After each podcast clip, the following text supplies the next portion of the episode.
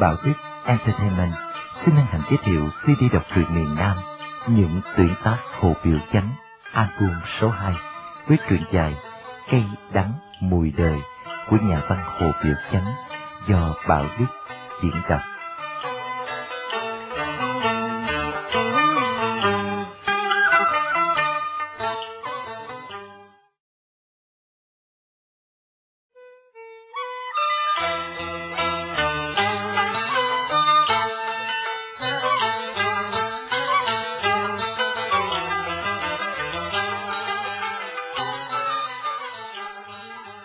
Có đi đường chợ lớn xuống gò công, hễ qua đò bao ngược, rồi lên xe chạy ra khỏi chợ Mỹ Lợi, tới khúc quanh, thì sẽ thấy phía bên trái, cách lộ chừng ít trăm thước, có một xóm đông, người ta còn gọi là xóm tre. Nhà ở thì chật, cửa thì cái trở lên, còn cái thì dây trở xuống. Tre xanh kịch, bao trùm kính mít, ngoài vuông tre thì ruộng bằng trang sắp liền từ dây. Qua mùa mưa, cây đường màu, ruộng nổi nước, thì trông ra nó chẳng khác nào một cái cù lao nằm giữa dòng sông lớn. Đến nửa tháng năm, trời mới chậm về, ngày nào cũng như ngày đấy. Chiều bữa nọ trận mưa vừa mới tan, bóng mặt trời chói chói phía bên đó. Trong xóm, nhà thì nhúm lửa nấu cơm chiều khói lên nghi ngút, tre níu nhau, mừng trời mát lá vũ phất phơ. Ngoài đồng thì náo nước nông phu, bạn cày thá ví tiếng vang vầy, công cấy, hát hò, nghe lạnh lót. Dưới dòng sông bao ngược, ghe chài chở lúa, trương buồm trôi theo dòng nước, chiếc nào cũng chở khẩm lừ. Trên lộ cây dương, thì ngựa đưa người nút nít chạy rầm rì, tiếng lục lạc nhỏ khua xa xa nghe như tiếng nhái. Dưới cuối xóm, phía mặt trời lặn, người ta thấy có một cái nhà lá, đã nhỏ mà lại thấp, muốn vô nhà qua cửa phải cúi đầu. Vừa bên nhà có một cái chuồng vịt tuy xấu nhưng sạch sẽ, nên không có mùi hôi cho lắm. Trước sân thì ướt át có một đám rau đánh đất, không trồng mà mọc, dường như nó tỏ dấu cho người ta biết rằng người sống ở trong căn nhà này chưa từng được biết ngọt bùi. Còn phía sau hè thì có hai hàng chuối sơ rơ, chứ không có một bụi tre, bởi vậy nhà ở cùng một xóm mà cái nhà này khác hẳn với nhiều nhà khác. Trong nhà vắng vẻ im lìm chỉ có mấy con gà giò kiếm ăn chèo chéo dưới vàng và một con chó đốm vàng ốm nằm vừa xó cửa liêm chim như buồn ngủ. Cách một lát thì con chó vùng đứng dậy ngoắt đuôi, mấy con gà giật mình chớp cánh chạy vô buồn. Còn ngoài bờ thì một đứa con trai nhỏ chừng tám chín tuổi trần truồng thủng thẳng lùa bầy vịt vô sân. Sau lưng nó có một con heo đen ột ệt đi theo lắm lút. Vô tới sân, con heo đứng giữa đám rau đắng ngoắt đuôi, ngó vô nhà, còn đứa nhỏ thì chạy lăn xăng, chận bầy vịt và nhốt vào chuồng. Lúc thằng nhỏ đang đóng cửa chuồng vịt, thì con chó thùng thẳng bước ra ngoài ngoẩy đuôi mừng. Nó liếm cẳng, liếm tay, coi như tiếp rước. Thằng nhỏ vỗ lên lưng con chó vài cái, rồi đi lại chỗ khạp nước để trước cửa mà kêu con heo. Oán ột, oán ột, oán ột, oán ột, lại đây mày. Con heo núp nít đi lại, thằng nhỏ mới lấy gáo múc nước trong khạp, xối kỳ rửa bùn đất sạch sẽ cho con heo, rồi lùa nó vô nhà.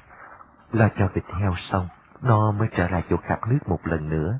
Con chó chạy theo đứng sân vẫn bên chân. Nó múc nước xối tắm, con chó sợ nước đổ ướt lông nên nhảy sang trái, nhảy sang phải, rồi chạy thẳng vô nhà đứng ngó. Thằng nhỏ thấy vậy tức cười. Chạy đâu vậy mày? Ra đi tắm với tao chơi mày. Thằng nhỏ đứng tắm mặt mày sáng rỡ, da trắng, thịt săn, hai bàn tay, ngón tròn mà dài, đầu thì cạo chưa khớp tóc xuống khỏi ót, hình dạng nhắm coi thì chẳng kém chi con nhà giàu sang. Nhưng mà bởi vì nó ở trong chốn lầu hạng bần cùng nên dầu có là ngọc cũng phải lưu, dầu là vàng cũng mất nước. còn cho vàng thình lình trong nhà vụt chạy thẳng ra sân. Thằng nhỏ ngó theo thì thấy ngoài bờ có một người đàn bà xăm xăm đi vô. Nó liền la lớn. Má chị! Nó buồn gáo chạy ra, nắm tay mừng rỡ, rồi dắt bà vào. Người đàn bà này trạc chừng 34 tuổi, áo xăm ngang, ống quần vo tới đầu gối, nước da không đen, không trắng, mắt tròn, chân mày rậm, mình mẩy ướt loi ngoi, sau lưng có dắt thêm một cái cây nọc cấy. Đi vô tới sân, mắt liếc ngó chuồng vịt rồi bà hỏi thằng nhỏ. Con có cho heo ăn chưa vậy con? Chưa má à, con tắm rồi cái con đuổi nó vô nhà rồi. Dịch gà về đủ chưa con?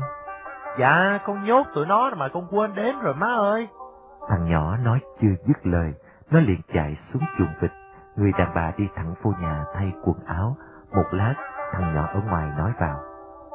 Đủ chín con rồi má ơi. Người đàn bà ở trong buồng trả lời. Ờ, được ơi, con tắm lẹ đi rồi bận quần áo vô thôi lạnh nghe con. Nghe. Dạ, con tắm rồi, vô liền, vô liền. Mẹ con mặc quần áo xong thì trời cũng đã chạng vàng tối. Ngoài bụi chuối, nhái ếch kêu chót chét. Còn vừa xó hè thì dế đất ngâm nga. Mẹ thì đi nhúm lửa vo gạo nấu cơm, còn thằng con thì lấy cám sú cho heo ăn. Cơm chín rồi, họ đốt đèn dọn cơm. Tuy có một dĩa rau và vài con cá sạch nhỏ mà mẹ con nó đói bụng, nên ăn ngon lành cũng như người ta đang ăn chả phụng khô lân. Lúc ăn cơm, người đàn bà liếc ngó thằng nhỏ hoài, coi cặp mắt thì biết trong lòng bà thương nó lắm, song chẳng biết vì cớ nào. Bữa ấy, hề cứ ngó thằng con, rồi bà chê mặt chỗ khác, lại có sắc buồn bã. Ăn cơm rồi, mẹ con nó chắc nhau vào buồn ngủ.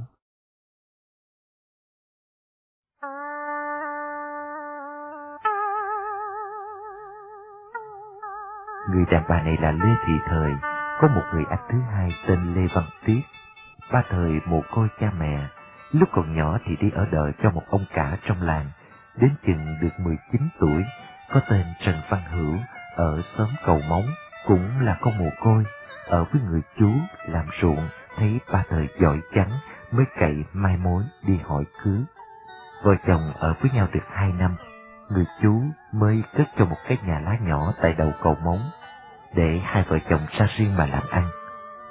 Tuy tên Hữu có tánh tình lỗ mãn, ăn nói vô chừng, song vợ chồng sống với nhau cũng thuần hòa, mướn được một mẫu ruộng, rồi vợ chồng cha công làm ăn. Vợ chồng với nhau đến năm năm mới sanh được một đứa con gái. Thời chẳng may nên con nhỏ mới được bốn tháng rồi chết đi. Vợ chồng buồn rầu thối chí nên không muốn làm ăn gì nữa, nhất là tên Hữu, nhớ con, khóc hoài. Ba thời đang nỉ khuyên lên hết sức mà chồng không nghe lời. Làm cho đến mãn mùa, Hữu trả lại ruộng đất cho chủ, đi chèo ghe mướn. Chồng đi khỏi, ba thời ở nhà một mình nuôi vịt, nuôi gà, đi xúc, đi tác, rồi lấy tiền đổi gạo và ăn qua ngày. Một đôi tháng thì chồng mới về một lần, mà về thì thăm một ngày, một buổi rồi đi, chớ không cho vợ một cách nào. Có một lần hữu về, ba thời năn nỉ khuyên chồng ở nhà, giàu có nghèo nàn cực khổ, đủ vợ chồng hữu hỷ với nhau cũng vui. Tên hữu nổi cộc. Nè, cắm miệng, mày không bằng lòng á, thì mày đi lấy chồng khác. Còn không thôi á, mày đi về nhà anh mày mày ở đi, mày đừng có nhiều chuyện với tao, tao không thích nha. Nói rồi, hữu mặc quần áo rồi ra đi. Bảy tháng sau, ba thời nghe người ta nói chồng mình đã có vợ khác bên Cần Đước và họ chắc nhau xuống Cần Thơ mà làm ruộng. Ba thời nghe chồng bạc bẽo thì phiền não vô cùng, ra vào, quạnh quẻ, hết muốn làm ăn, sớm tối thở than, khó cầm giọt lụy. Nhà ngày một nghèo, hai mái dột hết, không có tiền mua lá mà lợp lại. Vua thư với người chú chồng thì ông chú biểu rằng, cái thằng chết bầm đó nó không thương con á, thì thôi, con về nhà anh con con ở đi, rồi con muốn lấy chồng khác á thì con ấy chứ chú biết liệu làm sao bây giờ con. Ba thời sẵn ý phiền chồng, lại càng buồn thêm nữa. Giao nhà lại cho chú chồng, gói quần áo trở về sớm tre mà nương nấu với người anh. Tuy chồng bạc bẽo thì phiền, nhưng ba thời vẫn còn thương hoài, chẳng hề tính chuyện lấy chồng khác. Ở với vợ chồng Lê Văn Tiết được gần một năm, ban ngày ba thời lo làm việc, tối nằm mãn đợi trong, thầm vái vang cho chồng nghỉ bụng trở về, đặng cho cá nước xung vầy, dầu có cực khổ cũng cam tâm mà chờ phận. Một năm sau, có chú Tích là người ở góc xóm tre, sau mấy năm nay lên chợ lớn làm ăn. Nhân dịp này, chú dắt vợ con về thăm bà con trong làng và tiền bước ghé thăm luôn hai anh em nhà tên Tiết. Thiếm tích thấy ba thời, liền hỏi thăm việc chồng con, rồi khuyên ba thời theo mình lên Bình Tây mà vá bao cho một nhà máy xây lúa. Ba thời đang buồn chồng cùng trí, nên khi nghe nói như vậy, liền thưa với anh và chị dâu, rồi ra đi. Vợ chồng chú Tích có một cái chợ nhỏ tại Bình Tây, thuộc phía sau nhà máy thổi. Từ ngoài mé sông, đi dọc con đường hẻm dừa nhà máy, đi mút tấm vách tường, phải băng ngang qua thêm một miếng đất trống, mã mồ đúc xúc, cây lứt u du mọc tàn lan. Vợ chồng ở đây được mấy năm rồi, chồng thì vác lúa, vợ vá bao, còn con gái được 15 tuổi là con thiện thì phụ ba bá nó nấu cơm, vá áo. Thiệt là vì ở xứ lạ quê người không thấy người quen, nhất là thím tích hay kiếm chuyện nói cho ba thời vui nên lần lần khuây lãng. Tuy vậy mà cũng chẳng có khi nào ba thời tính tới sự cải giá, tự nguyện rằng dầu chồng chẳng tưởng tới mình thì mình cũng phải giữ cho trọn tiết. Có đêm, trời mưa xị xả, gió thổi lạnh lùng, ba thời nằm nhớ đến chồng thì chầm về giọt lụy, thầm tiếc rằng chi khi mà có con còn sống.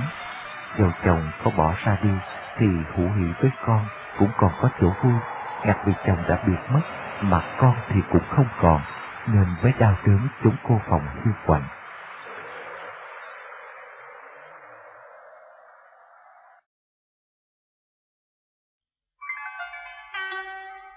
Một năm sau, có một bữa nọ vá bao đến tối, thiên thích đi về trước, còn ba thời phải qua chợ Bình Tây mua ít con khô lóc đem về ăn, nên thủng thẳng về sau.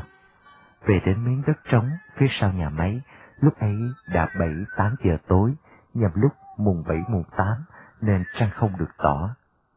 Đang đi, ba thời thình lình nghe trong bụi lứt giữa một bên gò mã có tiếng con nít khóc. Ba thời làm gan, lần lần đi vô bụi lứt, quả thấy có một đứa con nít nằm ngửa mà khóc ngất. Chung quanh nó có bao một cái mền tua trắng. Chị bèn cặp mấy con khô vào nách, rồi thò tay đem hết cái mền và bồng đứa nhỏ mang về. Bước vô nhà, vợ chồng chú thích thấy ba thời bồng một đứa con nít trung trụm trước ngực thì chưng hững. Ba thời bèn thuật hết đầu đuôi sự việc, rồi mới biểu thiếm tích đem đèn lại đằng xem đứa nhỏ coi bao lớn, con trai hay con gái có đau ốm gì không. Ba thời từ từ mở mền ra thì thấy có một đứa con trai chừng năm sáu tháng, da trắng, tóc đen, môi son, miệng rộng, quyền tay như ống chỉ, bắp chân thì như củ cải, đầu đội cái mũ kết lụa màu bông phấn, mình mặc một cái áo đầm cũng bằng lụa màu bông hường. Nó ở truồng, mà chân thì mang một đôi vớ bằng chỉ len màu lông két, còn cổ lại đeo một sợi dây chuyền vàng nhỏ. Thấy nó trắng trẻo ngộ nghĩnh, chẳng bệnh hoạn gì, thì ba thời mừng húng, liền bồng thằng nhỏ lên, hung trơ hung trớt rồi nói. Ê, con ai như vậy á mà bỏ đành bỏ đạn à, mình xí được, thì thôi, mình đem về mình nuôi chứ. Chú Tích liền cản. Không được đâu em, anh coi tướng mạo của thằng nhỏ này chắc chắn là con của nhà giàu mà. Có lẽ họ muốn vú nuôi, rồi có việc gì đó rồi vú nó bỏ lẫy chứ gì. Em giấu nó em nuôi sợ ngày sau lộ việc ra rồi đó, em ăn tội chứ không có phải chơi đâu. Ơi, người ta bỏ thì mình xí được mình nuôi, chứ như họ biết được thì mình trả họ chứ có gì đâu mà sợ tội anh. Chú Tích nghe nói như vậy ngẫm nghĩ một hồi, rồi khuyên ba thời nếu muốn nuôi thằng nhỏ thì phải tranh thủ sáng mai ra cớ cò bóp. Làm như vậy dầu sau này có ai mất con mà họ tìm ra mối thì mình cũng không có tội. Rạng sáng ngày sau, ba thời thức dậy sớm cho thằng nhỏ uống sữa no nê rồi nhờ thiêm tích dắt đường bồng nó qua bót mà cớ cò. Ba thời thư hết đầu đuôi sự việc cho ông cò nghe, rồi xin ông cho đứt thằng nhỏ cho mình nuôi. Ông cò vì không biết nó là con của ai nên không dám cho phép. Ba thời năn nỉ hết lời. Ông cò thấy vậy mới cho giấy phép đem về nuôi.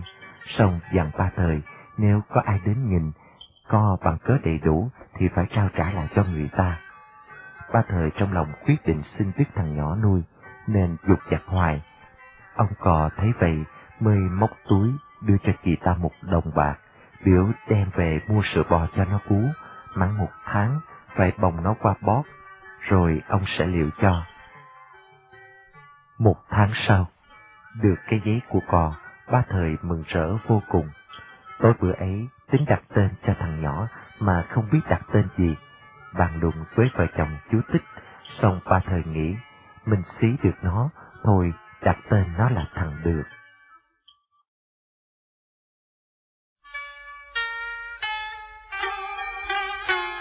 Một năm sau, thằng Được biết đi biết nói chút đỉnh, rồi chẳng may chú Tích đau không mấy ngày mà chết đi. Chồng đau, túng rối, rồi chồng chết tốn hao, trong nhà lại nghèo khổ. Thiêm Tích phải tính tới chuyện lấy chồng khác mà nuôi tấm thân. Ba thời, một mình bơ vơ, phải bồng thằng được có gian ghe trở về sớm tre mà ở với người anh. Về đến Bình Tây, ba thời thuộc việc thình lình gặp thằng được cho anh chị nghe, rồi đưa giấy của ông cò cho anh chị coi. Lê Văn Tiết tin bụng người em gái, không hồ nghi gì cả, nhưng khổ nổi, vợ tên Tiết và sớm diện thì đều nghi cho ba thời đã có chữa hoang bốn năm tháng, sợ trong làng lậu việc nên mới kiếm cớ mà đi. Bởi vậy cho nên ai cũng sầm xì, ai cũng nói rằng thằng Được là con đẻ của ba thời. Ba thời chịu tiếng nhơ lấy làm oan ức, chỉ giả làm tai điếc mặt ngơ, quyết nuôi thằng Được sớm khuya hữu hỷ mà lấp bớt mạch sầu. Ba thời đi thăm chú chồng thì biết chồng mình đi biệt không thấy về.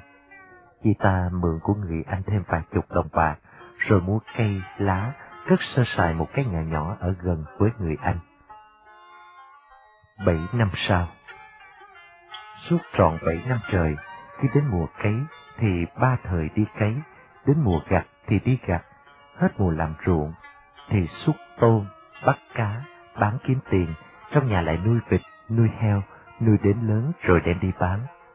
Mẹ con ba thời hầm hút, tuy là cực khổ, song cũng chẳng đói khát bữa nào. Các người trong xóm, hồi ba thời mới về thì xuống xích vì nghị nhiều lời, nhưng đến chừng được đôi ba năm, việc đã nguôi ngoai thì không còn ai chê cười nữa. Thấy ba thời có tánh hiền nết tốt, lại để ý mến yêu, nên đã không cười sự chồng đi khỏi ở nhà có con, mà lại kiếm cớ nói rằng thằng được là con nuôi bởi mặt mũi tay chân nó chẳng giống chị ba thời chút nào. Thế tình, ấm lạnh, nghĩ đến mà ngậm ngùi, khi thương thì dầu ngược họ cũng nói xuôi, còn lúc ghét rồi, dầu thiệt là ngọt bùi, họ cũng cho là cây đắng. Trót mấy năm trường, tuy nhà nghèo cực khổ, tuy chồng bỏ, buồn sầu, nhưng ba thời, hệ thấy mặt thằng được thì hớn hở vui cười. Dường như thằng nhỏ này có phép chi màu nhiệm, giàu buồn thấy nó thì hết buồn, giàu có mệt thì bao nhiêu buồn phiền cũng tiêu tan. Hôm nay, ba thời đi kế về ngồi ăn cơm với thằng nhỏ, sao ngó nó mà buồn rầu. Thằng được tuy còn thơ ngây, chưa hiểu việc đời cho lắm, song nó từ nhỏ cho đến lớn, ra vào hôm sớm chỉ thấy có một mình ba thời mà thôi. Hồi nhỏ thì đút cơm rửa đít, khi đau ốm thì ẩm bồng, lúc rảnh thì đưa võng hát hò, đêm lạnh thì trùm mền hung hít. Mẹ thương con, con triều mến mẹ, mẹ làm mệt thì con đỏ đẻ cho mẹ vui lòng, con đi thì mẹ chạy kiếm lăng xăng. Vào trong giường nằm với mẹ, chẳng hề trăn trở, mà mẹ nó cũng im liềm. Gần hết canh một mà nó cũng chưa ngủ. Thình lình, nó nghe mẹ nó cất đầu lên, rồi dê ra ngoài giường mà hỉ mũi. Cách một hồi, mẹ nó chạy qua ôm nó hung hai ba cái, nước mắt ướt mặt nó. Nó mới hay là mẹ nó đang khóc, nó lấy làm buồn bực vô cùng, không hiểu có việc chi mà mẹ nó lại khóc thầm như vậy.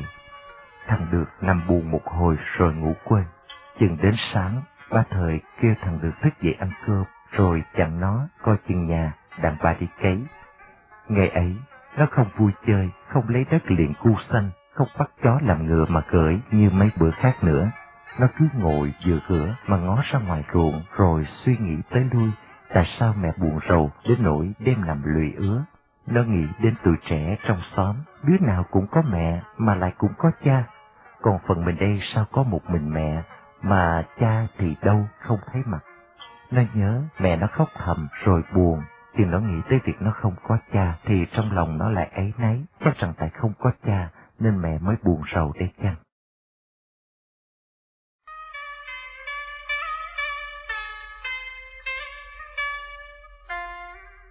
Đến buổi trưa, ba thời nghỉ cấy, tạm về một chút thăm nhà. Thấy con nằm chèo queo trên bộ ván, mặt buồn so. Ba thời dòm heo, coi vịt, hỏi con lấy cơm nguội mà ăn rồi bỏ ra đi. Tối trở về, thấy thằng con cũng chẳng vui cười như trước, xong cũng chẳng hỏi tới. Chừng cơm chín dọn ra ăn, thằng được ngó mẹ một hồi rồi nói. Má ơi, hôm qua đến nay sao má buồn dữ vậy? Có giống gì đâu buồn con. Có chứ sao không có? Không có chuyện gì đâu. Không có thì sao? Sao qua má khóc? Ba thời nghe hỏi tới đó thì chưng hững, ngó thằng con rồi làm thinh không chịu trả lời. Thằng được thấy vậy cũng không hỏi tiếp, nó ăn ít miếng rồi kiếm chuyện mà nói. Phải má, thằng Cam với thằng Phát á, đứa nào nó cũng có tía hết á má. Vậy còn tía con là ai vậy má? Tía con đi khỏi, gần về. Ủa, mà tía đi đâu vậy má? Tía con đi làm ruộng ở dưới Cần Thơ á. Ờ, mà tía con đi hồi nào đâu mà sao từ nhỏ tới giờ con không thấy mặt tía lần nào hết má ơi. Tía con đi lâu lắm rồi, đi hồi con mới đẻ lận. Ủa, vậy sao má biết tía cần về? Thì có người ta nói cho má biết. Ủa, vậy ai nói cho má biết vậy má? Ai hỏi cũng vậy, con tra hạch chi vậy con? ừ má má, tía con chắc giống tía cam vậy ha má ha? Không, tía mày nhỏ hơn, mà cao hơn chút. Sướng ha, tía con mà về đây á hả, con nói tía mua chị thép uống lưỡi câu cho con nè, rồi con đi câu với tía chơi. Má biết không, hồi bữa thằng Phát nó đi câu với tía nó, nó câu được nguyên có cá trê lớn vậy nè má ơi. Ba thời nghe con nói chừng nào, thì trong lòng buồn chừng nấy, nên ngồi rưng rưng nước mắt không nói gì cả. Ăn cơm rồi, mẹ con nó cài cửa tắt đèn đi ngủ. Ba thời nằm im liền còn thằng được thì cũng nín khe không cục cửa. Vừa hết nửa canh một, trong ngoài đều lặng lẽ, Duy có tiếng dế kêu chéo chắc với gió thổi lao xào ngoài sân mà thôi. Thằng được nằm cặp mắt còn liêm diêm, thình lình nó nghe ngoài sân có tiếng người di động, rồi bầy vịt trong chuồng la rộ. Con chó vàng trước sân cũng sủa vàng. Ba thời cất tiếng, ai đó? Ngoài sân có tiếng người đáp lại, tao chưa ai, mở cửa một chút đi, có nó về nè. Thằng được nghe tiếng thì biết tiếng của cậu hai nó là ông Lê Văn Tiết. Khi nghe nói có người về, nó nghĩ là tía nó về, nên lật đật chạy ra chẳng thấy mặt cha một chút. Vừa bước ra tới bộ ván giữa nhà thì má nó đã mở cửa. Nó đứng dựa đầu ván thì Lê Văn Tiết ở ngoài bước vô trước, rồi có một người lạ mặt, đầu bịt một cái khăn nhiễu trắng, mình mặc quần lãnh đen lưng xanh, áo bà ba lụa trắng, dài phủ mỏng trôn, tay cặp một cái dù mái cán cong như mỏ dàn say lúa. Ba thời để trong đèn trên ván, rồi qua bên cái chổng phía bên tay trái ngồi xuống. Lê Văn Tiết ngồi dựa cái đèn, còn người lạ mặt ấy để cái dù trên ván rồi cũng ngồi dựa một bên. Thằng được đi lại ngồi gần một bên má nó, hai người vô nhà ngồi lặng thinh không nói điều gì. Một lát, ba thời cất tiếng. Mình về đây từ hồi nào vậy? Về mấy bữa nay rồi. Về mấy bữa dài rồi mà mình ở trong chú hay là ở đâu? Thì ở trỏng chứ đâu? Hai người hỏi nhau có mấy lời, Lê Văn Tiết đứng dậy nói. Thôi, để tao về lùa trâu vô chuồng, vừa qua nó ngồi nghỉ tới sáng mai đi, rồi tao qua tao nói chuyện chơi nghe. Lê Văn Tiết mở cửa ra về, Trần Văn Hữu và ba thời ngồi lặng thinh không nói chuyện gì. Một lát ba thời vỗ đầu thằng được biểu thằng nhỏ. Khuya rồi, thôi con đi ngủ đi, ngồi đó làm chi. Thằng được leo xuống đất thì ngó chừng tên Hữu, trong lòng trong coi cha nó có hỏi đến mình hay không. Nào dè tên Hữu đã không thèm nói tới mà lại liếc ngó theo nó, bộ mặt hầm hầm xem mà phát sợ. Vừa bước vào khỏi cửa buồn Thằng được nghe cha nó hỏi má nó. Con của mày á hả? Ba thời thở dài, rồi nói nhỏ với chồng. À, để rồi em nói hết cho mình nghe từ đầu tới đuôi. Thằng được leo lên giường nằm lặng thinh, mắt nhắm giả đò ngủ, mà trong trí không biết người ấy có phải là cha của nó hay không.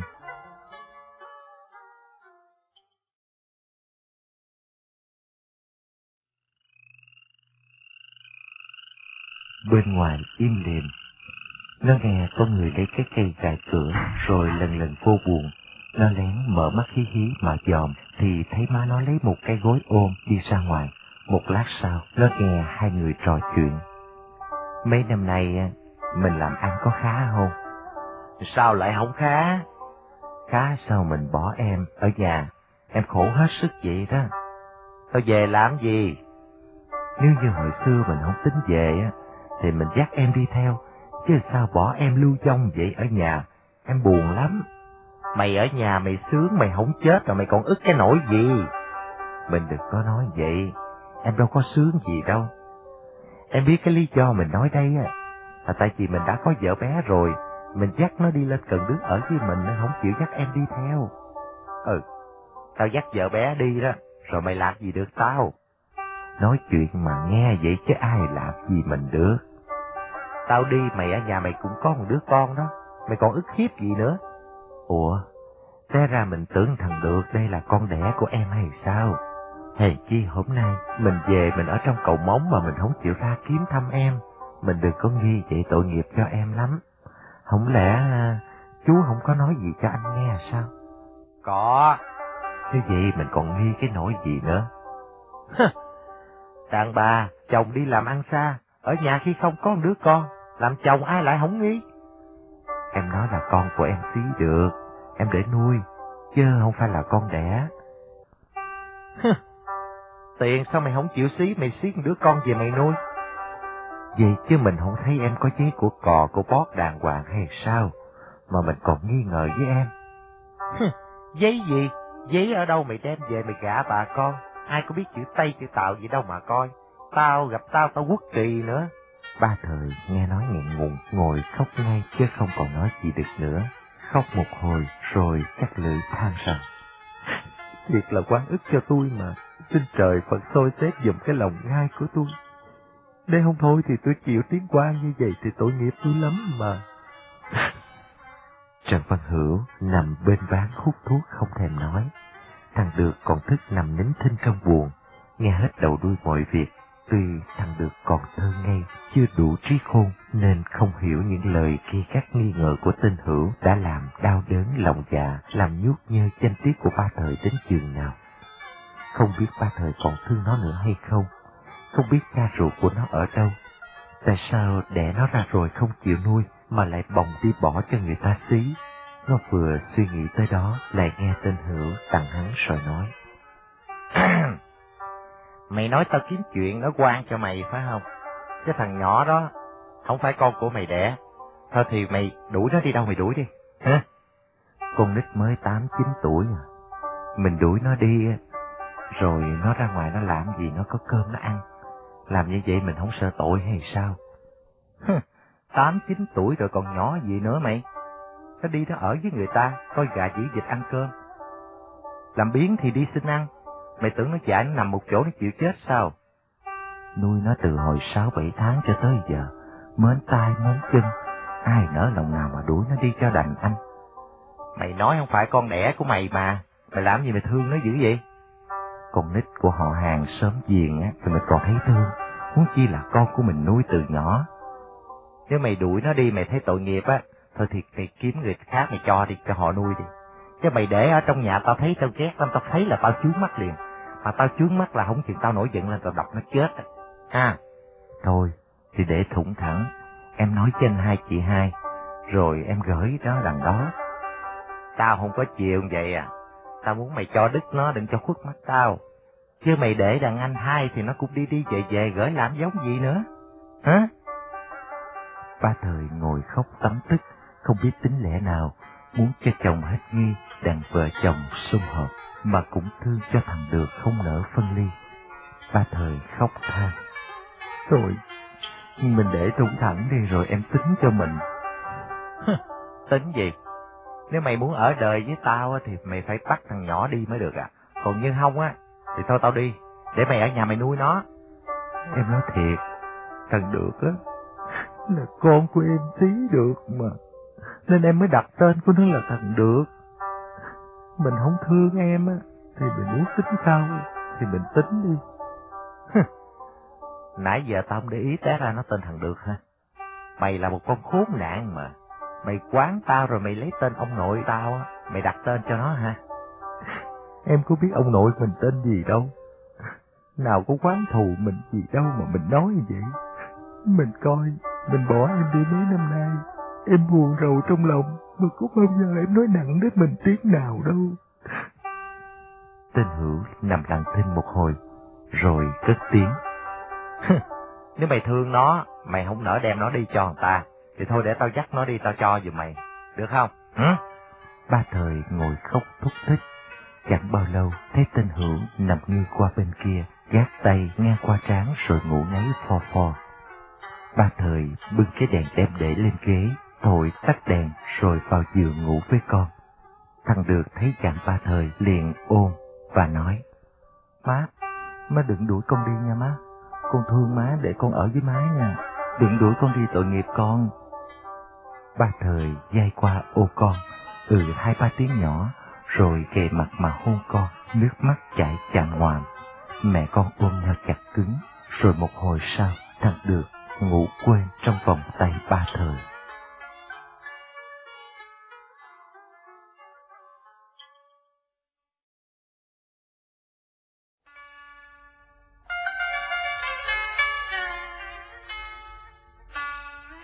Tên Hữu về ở với vợ, coi bộ không tính đi đâu nữa, nhưng cũng không tính làm công việc gì cả. Ăn rồi cứ nằm ngay ra mà ngủ.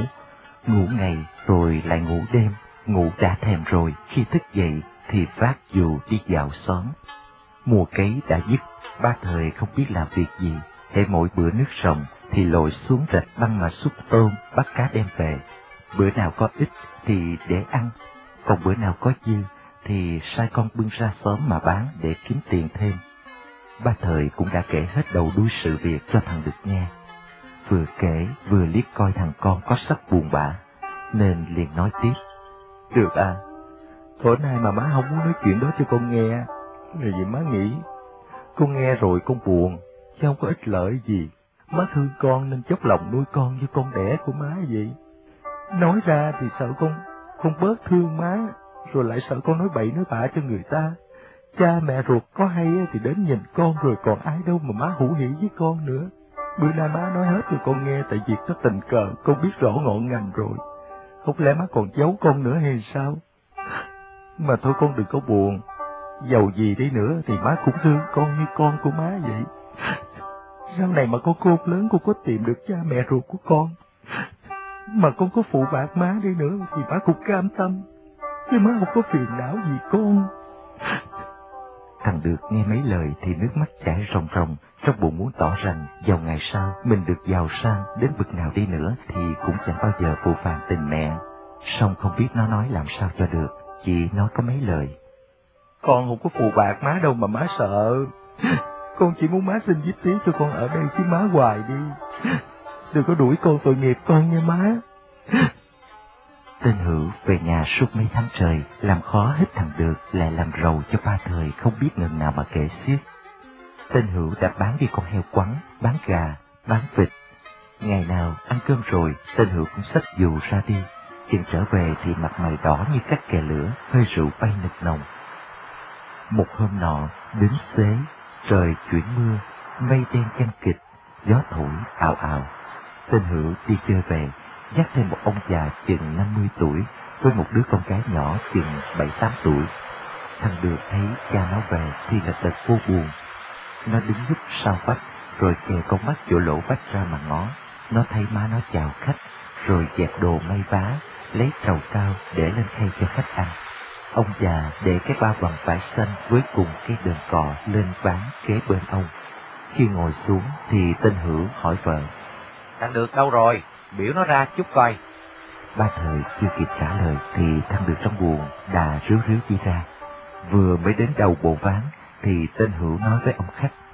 Đó, thằng nhỏ của tôi đó, nó sáng láng lắm. Nhà chị tôi nghèo nên không có cho nó đi học được, uổng biết chừng nào. Ông già dây lại ngó thằng được rồi thò tay vào túi lấy ra một cặp kính. Ba thời không hiểu ông già này ở đâu mà có ý gì lại đến coi thằng được. Ban đầu ba thời nghi chồng mình tính đỡ con cho ông già này, rồi sau thì chị ba nghi ông này mất con nên đến tìm con. Ba thời đang nghi nghi ngại ngại thì ông già giơ tay ngoắt thằng được. Cháu mấy tuổi rồi? Dạ con chín tuổi. Ông già nghiêng tay biểu nó nói lớn một chút, thì tên hữu trợn mắt biểu. Mày nói lớn coi mày. Thằng được tăng hắn, rồi thưa. dạ thưa con chín tuổi rồi. Ông già gật đầu ngó tên hữu. Ừ, được à. Tiếng nó tốt, hơi ấm mà còn dài đó, thằng này tập ca được à. Mà chú em nói lại chứ, nói gì mà giá mắc quá vậy? Có ba thời ở đó, nên tên hữu không trả lời được với ông già, đại biểu thằng được. Nè, tụi mày đi vô trong cậu hai chơi đi, chừng nào tao kêu rồi mày hãy về. Thằng được không hiểu việc gì, nghe biểu nó đi chơi thì nó vâng lời lật đật bước ra. Ba thời kêu lại biểu con. Con vô nói với mợ hai á, cho má mượn một nồi trà. Con đem về cho má rồi hẳn đi chơi nghe con. Dạ. Thằng được dạ một tiếng rồi đâm đầu chạy tuốt. Thằng được vừa bước đi thì tên hữu quay lại nói với ông già. Tôi không phải bán chát bán chi gì mà nói giá cao thấp với thầy. Tôi vô nhà hương lộ chơi rồi tình cờ gặp thầy. Thầy nói thầy tìm đứa con trai để dạy đờn, tập ca, để dịp nhạc ăn cặp với con nhỏ. Ở nhà vợ tôi có nuôi thằng con, bây giờ nhà tôi nghèo, nhắm nuôi nó tốn cơm chứ không có ích lợi gì. Vậy nghe thầy nói vậy tôi mới tính giao nó cho thầy. Nghĩ lại coi, vợ tôi nuôi nó hồi mới đẻ tới bây giờ, tốn hao cực khổ biết là bao nhiêu. Nay nó được 9 tuổi rồi, tôi ra về sau, thầy còn nhờ cậy nó được rồi. Hai chục đồng bạc mà mắc mó gì đâu mà thầy trả giá không biết nữa. Ông già lắc đầu, quy trời, con liên của tôi đây, con mồ côi.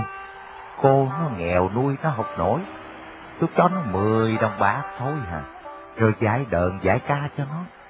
Hay thôi để tôi trả chú em 10 đồng, tôi nuôi nó bây giờ phải tốn công dạy nó đờn, ca, chứ nhờ nhỏi gì được bây giờ mà phải trả tiền mắt dữ vậy chút.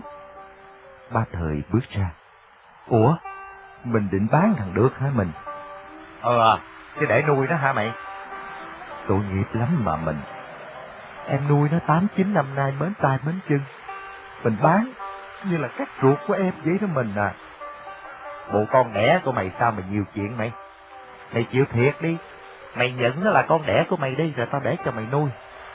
Ba thời nghe chồng nói xéo với mình thì ướt nước mắt, xong thì thương con nên ráng cừ gạo kiếm cớ mà cãi rằng. Tôi đã có nói với mình rồi, thằng được là con nhà giàu sang. Áo bền dài nón của nó, hồi tôi xí được nó mặt mũi nó bảnh bao lắm. Tay chân nó dịu nhiễu hà. Mình không thấy sao? Bây giờ mình bán nó lấy hai chục đồng bạc, có phải là nhiều nhỏ gì đâu. Mình để cho em nuôi đi, quả mai ngày sau cha mẹ nó nhìn lại nó đó, thì một đôi trăm đồng bạc á, cũng có đó mình à. Mày đừng có cản tao để mày nuôi nó. Bữa nào tao đập chết nó rồi không được đồng nào đó mày biết không? Mày đi xuống nhà sau liền. Tao tính chuyện trong nhà này hay là mày tính? Mày đi liền cho tao. Đi! Ba thời thấy chồng trầu trạo thì chảy nước mắt, rồi rêu rếu đi vô bếp, không dám nói một điều gì cả.